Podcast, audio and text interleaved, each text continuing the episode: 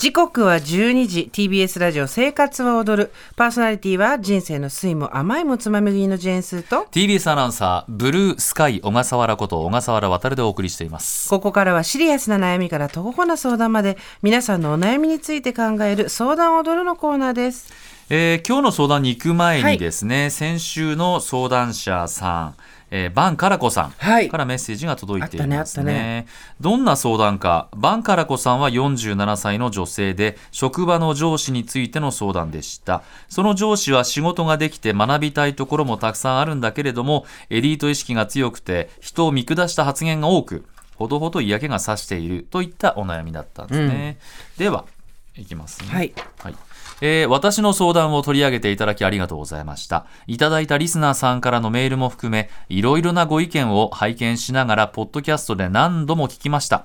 ひとまず上司の上司に相談しました。このことに関しては薄々感じていたようで、より一層注視してくださるそうです。私としては録音もしつつ人事に報告できる体制を整えようと思っております。自分ができることも見えてきましたし、また新たな気持ちで仕事に向き合えそうです。本当にありがとうございました。ということで、とてもいいところがあります。これ録音のことなんですけれども、実際にその発言とかっていうのを証拠を取っておくことは非常に大事なんですが、これ本当にやってください。なぜならですね、上司の上司のその対応、すぐに何かするわけじゃないけど、より一層注視するっていうのはですね、言うだけなら誰にもできることなんですよ。で、裏でお前ちょっとなんか問題になってるからちょっと気をつけた方がいいぞっていう、すごいざっくりしたことをやって、逆にバンカラコさんが居づらくなるってことがないわけでもないんですね。なるほど。ないわけでもないです。でもそれはいいんです。今ここで一回さざ波を立てたっていうことがまず一歩なので、なので今後はそういうことが、またやると思いますから、本人が反省してなかったら、でそういうのはちゃんと出して、その時に何かしらこう不利な状況になった時にですね、ちゃんといやいやもうこういう状態になってますけどっていうのが出せるようにしておくというのがすごく大事なことなので、バンカラコさん仕事が面白いし、この人からはいろいろ学びたいと思ってるのにね、もったいないね、この上司もうちょっとしっかりしてほしいなと思います。ありがとうございます。ありがとうございました。本当リスナーの皆さんのですね、アドバイスなんかもあったりしてということで相談コーナーやっております。では今日の相談はですね、通算2401件目のお悩みです。ラジオネームはチャチャさん、30代女性からいただいています。スーさん、小笠原さん、いつも楽しく拝聴しております。ありがとうございます。私の相談は、夫と喧嘩をするときに感情的になって論破してしまうのを直したいということです。私と夫は同学年で大学生からの付き合いで、かれこれ15年ほど一緒にいます。付き合い当初はどちらかといえば夫の方が怒りやすく、喧嘩するときは私が折れるパターンが多かったのですが、時が経つごとに私の方がどんどん言い方が強くなり、いつの間にか夫を萎縮させるまで感情的に言葉を投げつけてしまうようになったのです。普段はとても仲良しで、夫でもあり大親友でもありライバルでもある存在で、私にとってはかけがえのない人だと分かっているのに、毎度毎度やってしまいます。この前の喧嘩では怖いんだよと言われてしまいました。スーさん、どうやったら喧嘩してしまった時に感情をコントロールできますでしょうか。このままではどんどん夫を傷つけてしまいそうで怖いです。アドバイスをいただけたら幸いです。ということで、夫婦といえば小笠原さんですね。そうですか。なんか夫婦アドバイザー的な感じで、もう夫婦といえば小笠原さんです。そうですか。夫婦喧嘩って結婚して何年でしたっけ。うちは21年。そっか。そしたら、じゃあ今お子さんが小学生ぐらいだった、入ったばっかりぐらいの時のことを思い出して考えると、なんかこう15年目ぐらいじゃないですか、そうすると結婚5年ぐらい、もうちょっと前か、もうちょっと後か、小学校中学年ぐらいの時、何か喧嘩をしたりしたことで学びがあったりしましたか。でもさあ、これやっぱり喧嘩するほど仲がいいって言っちゃうと、チャチャさんちょっと怒っちゃうかもしれないですけど、良くないけれども一線は越えてないわけでしょ、一線もう多分ね、もう結婚して何年ぐらい、15年ぐらいは一緒にいるのか、結婚して何年ぐらいか分かりませんけど、言っちゃいけない、これ言っちゃダメよっていうところまでは絶対に言ってないと思う、チャチャさんは。それを言ったらダメだっていうところはお互い、夫も妻もそこのラインはちゃんとこの地雷だけは踏んじゃダメだっていうところのマナーというかはあるんだと思います、はい、でやっぱり学生時代から一緒にいてさ、ワーワーギャーギャーやってきた中で結婚するとさ、そういう関係だと思うし、うんうん、そういう関係性でいたいし、言いたいことを言える中で年取ってもいようなっていう感じで結婚生活を送っていると思いますから、うん、その一線さえ越えなければいいんだと思います。ただしですけれども、あまりにもあなたが一方的に言うと夫がですね、突然大噴火すると、黙って聞いてりゃなんだと、うんうん、こう低い声だよ、うん、黙って聞いてりゃお前は何なんだっていう感じのトーンにならないことだけ、そこだけ気をつけた方がいい、うん、あともう怒ることが日常化しちゃうと、ああはいはいってなっちゃうんだよね。どっちにしろ相手がゲなってんのかい、ゲなってんのかい、ああはいはい、とりあえず嵐が過ぎるのまとうになっちゃうと解決しないじゃないですか、はいはいは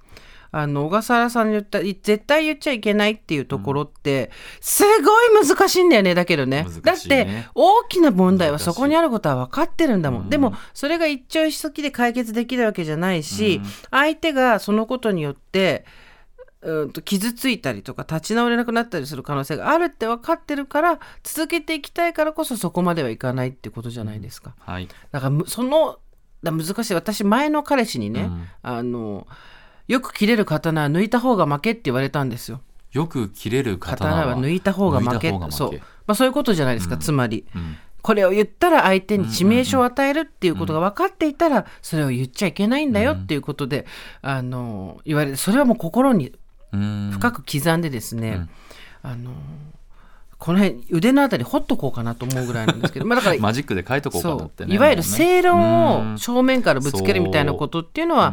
問題の解決にはならないじゃないですか。だって喧嘩って夫婦の場合はどちらが正しいっていうよりも、どうやったら2人がうまくやっていけるかのためにやるものだから、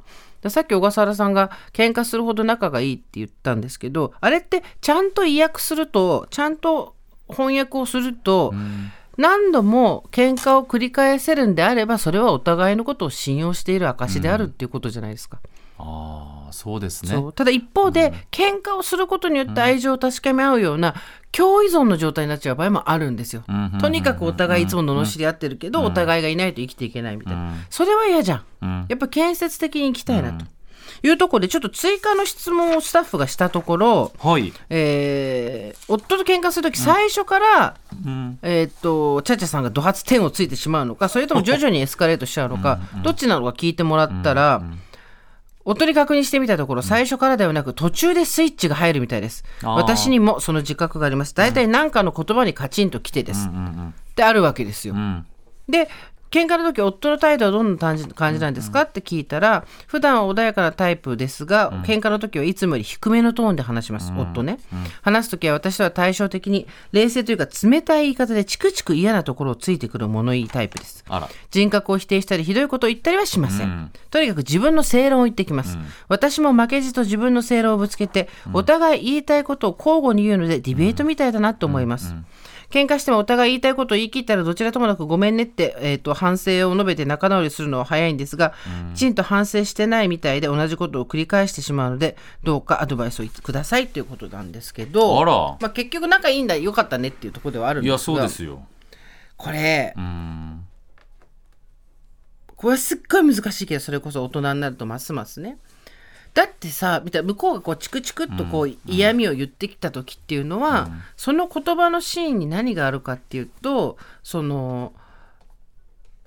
大きな声を出されて感情的なことを言われるのが嫌だから、それをトーンダウンさせようとしてるわけじゃないですか、向こうは。だけどこっちはこの感情を受け止めてほしいっていう気持ちがあるから、それに対してまた火に油を注いだ状態になるわけじゃないですか。めちゃくちゃ不毛なんですよね。確かにね、私が今これぐらい感情的になっているっていうことをあなたにちゃんと受け止めてほしいから、まずは聞いてくれっていう一言を事前に言うとか、でも確かにこの一線を越えることを言ってきたら、もういいやってなることってあるじゃないですか、その言葉を夫も言わないでいられるといいねっって感じですよね。そうですね、うん、そう大体何かの言葉にカチンときて言うようだって、うん、それ気になるよね。そう大体何かの言葉、うん、大体さって言って、今のこう喧嘩してる問題じゃないことをぶっ込んでくるでしょ、うんうん、そうすると結構エスカレートするんですよ。その日のこの話じゃなくてね、 うん、それ関係ねえだろって、うんうん、それ今の話じゃないじゃんっていう風になっていくわけなんですよ、うんうん、だからそこなんでしょ結構。でそこがね難しいところで、うん、話し方次第だと思うんですよ、うんうん、実は過去にこういうことが、うん、今の話とは関係ないけど、うん、実は過去にこういうことがあったりして、それが積もり積もって今これで機嫌が悪くなっちゃう、怒ってるっていうのも実はあるんだよって言われたら、うんうん、なるほどって聞けるじゃないですか。そうね、そう来られるとね、うん、そうですね。でやっぱ話し方次第なんですよね、はい、喧嘩もやっぱりこうルールというか、うん、リズムというかやっぱり 方程式があるんですかね。だ例えば何かの言葉にカチンとくると、うん、言った時にじゃあさってなるんじゃなくて、うん、今の言葉カチンとくるってつまり傷ついたってことですから、うん、今の言葉すごく傷ついたから訂正してとか、うん、なんでそういう私が、うん、その私の生身を傷つけるようなことを言うのとか、うん、言葉を変えること、うん、でそうですね、うん、そう言われると多分あごめんいや本当それは申し訳なかった本当謝るってなるかな。そうですよね、うん、なっていくんでしょうね。 あとは先に紙に書いとくですよね、うん、はあ先にもう字殴り書きになるんですよね。いやいやパソコンで打てよスマホかパソコン で、 そうでいやなんでそれを進めるかっていうと、うん、そうしてると自分が同じことを何度も繰り返し書いてて、うん、あここが私気に入らないんだっていうのが分かったり、うん、これは、うん、正当性あると思ってたけど全然ないなとか分かるんですよ書き出すことで。あ、うん、だから建設的な話し合いがしたいんであれば、うん、その紙に書き出すとか、あと何かの言葉にカチンときてっていう、うん、その何かの言葉をちゃんとメモっとくっていうところですよね、うんうん、たださこうやって喧嘩ができるっていうのはやっぱりまだ幸せな方で、ね、パートナーでも喧嘩ができないタイプの人っているじゃないですか、うん、性別に関係なく黙り込んでしまう、うん、自分の部屋に入って鍵をかけちゃうとか、うん、あとはなんだろう上げ足を取るようなことを言ってきたり、うん、その対しからかうことで土俵に上がらないようにする、うん、だってそんな顔真っ赤にしちゃってみたいなことでね、あるよね、あるあるとか、うん、あとは、そうだな、なんか喧嘩のパターンで言うと、まああとこっちの加害性みたいなのを過剰に強調してきて、うん、自分は被害者であるっていう立場から人を攻撃してきたりとか、うん、パッシブアグレッシブって言うんですけどとか、あとは、あなたのせいでこうなったってそういうことですよ、パッシブアグレッシブって、うんうんうんうん、とかあとは、うん、いいんだねじゃあこうしちゃっていいんだねみたいなことで相手に選ばせてるようで実は誘導してくるとか、うんうん、そういうことをする相手だった場合には、うん、そもそもの話し合いも喧嘩もできないので、そうだよね、そうやっぱりそうね、もう本当にダメになったら多分もう、話しかけたくもないというか、 ね、そんなこともあんたに言いたくないってなるね、なるんだと思うんですよね、うんうん、だからまだそうやってこうね、このご夫妻は友達の延長からそうやって仲良くて結婚したタイプでしょうから、うん、まあしょっちゅうがしょっちゅうあるっていうことじゃないんでしょうけど、うん、これ考えたらだいぶ喧嘩してるんでしょ。でもなんとなくこう、なんとなくどっちかが謝ってこううまい具合にこうね、地固まるっていう感じになっているようですから、お互いがこう、うん、喧嘩っていうか、うん、でさ常にさお互いのさ体調とかがベストなわけではないじゃないですか、うんうん、はい、で私この間自分の話で申し訳ないですけど、あらこの間、うん、熊本に行ったじゃないですか。行ったですよ、ね、でその時に、ね、飛行機がちょっと遅れたりとか、バスがなかなかなかったりとか、タクシーが来なかったりで、結構寒い日だったんですよ、はい、でタクシーが全然来なくて、ただバスももう全部行っちゃってて、遅れて着いたから、飛行機がホテルに行くのが多分11時か下手したら12時回っちゃうみたいな時に、自分の彼氏から馬刺し食べてるっていう LINE が来たんですよ。それでブチ切れて、私がブチ切れてってのは別に本人には当たってないですよ、はいはい、本人には当たってないけど、いろいろ遅れたりとか知ってるのに、なんじゃそりゃと思って、でちょっと冗談やめてくださいみたいなでロートーンでそうロートーンで、うん、今それどころじゃないしわかるでしょみたいなことをこう冷たく書いたんですけど、その時ははい、あ、はいはいごめんなさいみたいで終わったんですけど、うんうん、後日なんかその馬刺し食べてるかでブチ切れられたからなみたいなことでもう面白おかしくまあ盛り返されて、でそれでもう一回話したんですよ、うん、でまあお互いそこで着地はしたんですけど、だから相手がボンってなってる時は一回そこで引き下がって後日もう一回出すっていうのが私は策としてはいいと思いました。あーなるほどね、そっかそっか。なんかいつもより早いタイミングでテンパるなとか、うん、不機嫌になってるなっていう時は多分向こうもキャパがいっぱいいっぱいなんですよ。何日後？そういうのって早く消化した方が良くない？うちは2日後ぐらいだったかな。あ、2日後ぐらいだったらいいか、うんうん、2日後ぐらいだったらいいよね。お互いの調子を見てるのはあります、それはうちは、うん、そうです。あ、向こうもちょっとこの話これ以上すると多分いっぱいいっぱいになっちゃうなと思ったら一回撤退して、うんうんなるほどね。後日なんか本当やっぱりね、僕よりもね子供の方がやっぱり妻の扱いがうまいなっていうかそんな気がしますね。あ、これ以上今言っちゃいけない方がなとか、そういう、うん、ああなるほどそういう対応するんだっていうのはね、うん、子供見て私もね、まあ、結構すごいな、うまくやったなって言って、うん、学びますね、うんうんうん、というのもあると思いますかね。だやっぱりそのここでね、うん、正論に正論をお互いがぶつけてって書いてあるんですけど、うん、なんだろう、自分の筋を相手に飲み込ませて、うん、どっちが正しいかっていうことをやりたいのか、うん、そういう時もあるでしょ、うん、もしくはお互い仲良くやっていくためにはどうしたらいいのかっていうどっちかで、うんうん、ただ小笠原さんが言った通りもういいやって言ったら絶対別れちゃうから、うん、そうなんだよ ねだすごいこういう夫婦の相談でね、なんか相談来ますけれども、うん、やっぱりもっと話し合った方がいいっていう結論になるじゃないですか、我々で話してて、だからやっぱり喧嘩でもこう話すこうね、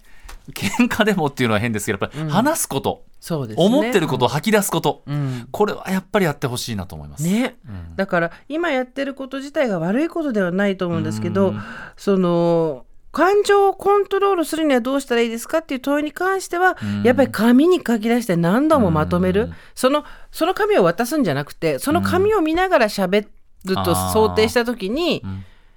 どうなるかっていうのを考えたら、多分どんどん何回も遂行で加えて自分の意見もはっきりすると思うし、あと着火してしまう瞬間の言葉っていうのをリストにしておいて彼に渡すっていうのは手かもしれないですね。なるほどね、うん、まあでもとにかくもうお前いいやって、お互いがどっちかがなっちゃうと本当に終わっちゃうので、まあ、本当夫婦だからこうなあなあになりがちですけど、意外とそこからそういうこうシステマチックにするとですね、うん、意外と変わった夫婦関係になるのかもしれないですね。そうですね、うん、なんかうまくルールを作って何分にするとか、あと、うん、これからの季節はですね、湯たんぽとかお腹に抱えながらだといいですよ。あったかいもん抱えてるとね喧嘩できないっていうのは本当にあるからね。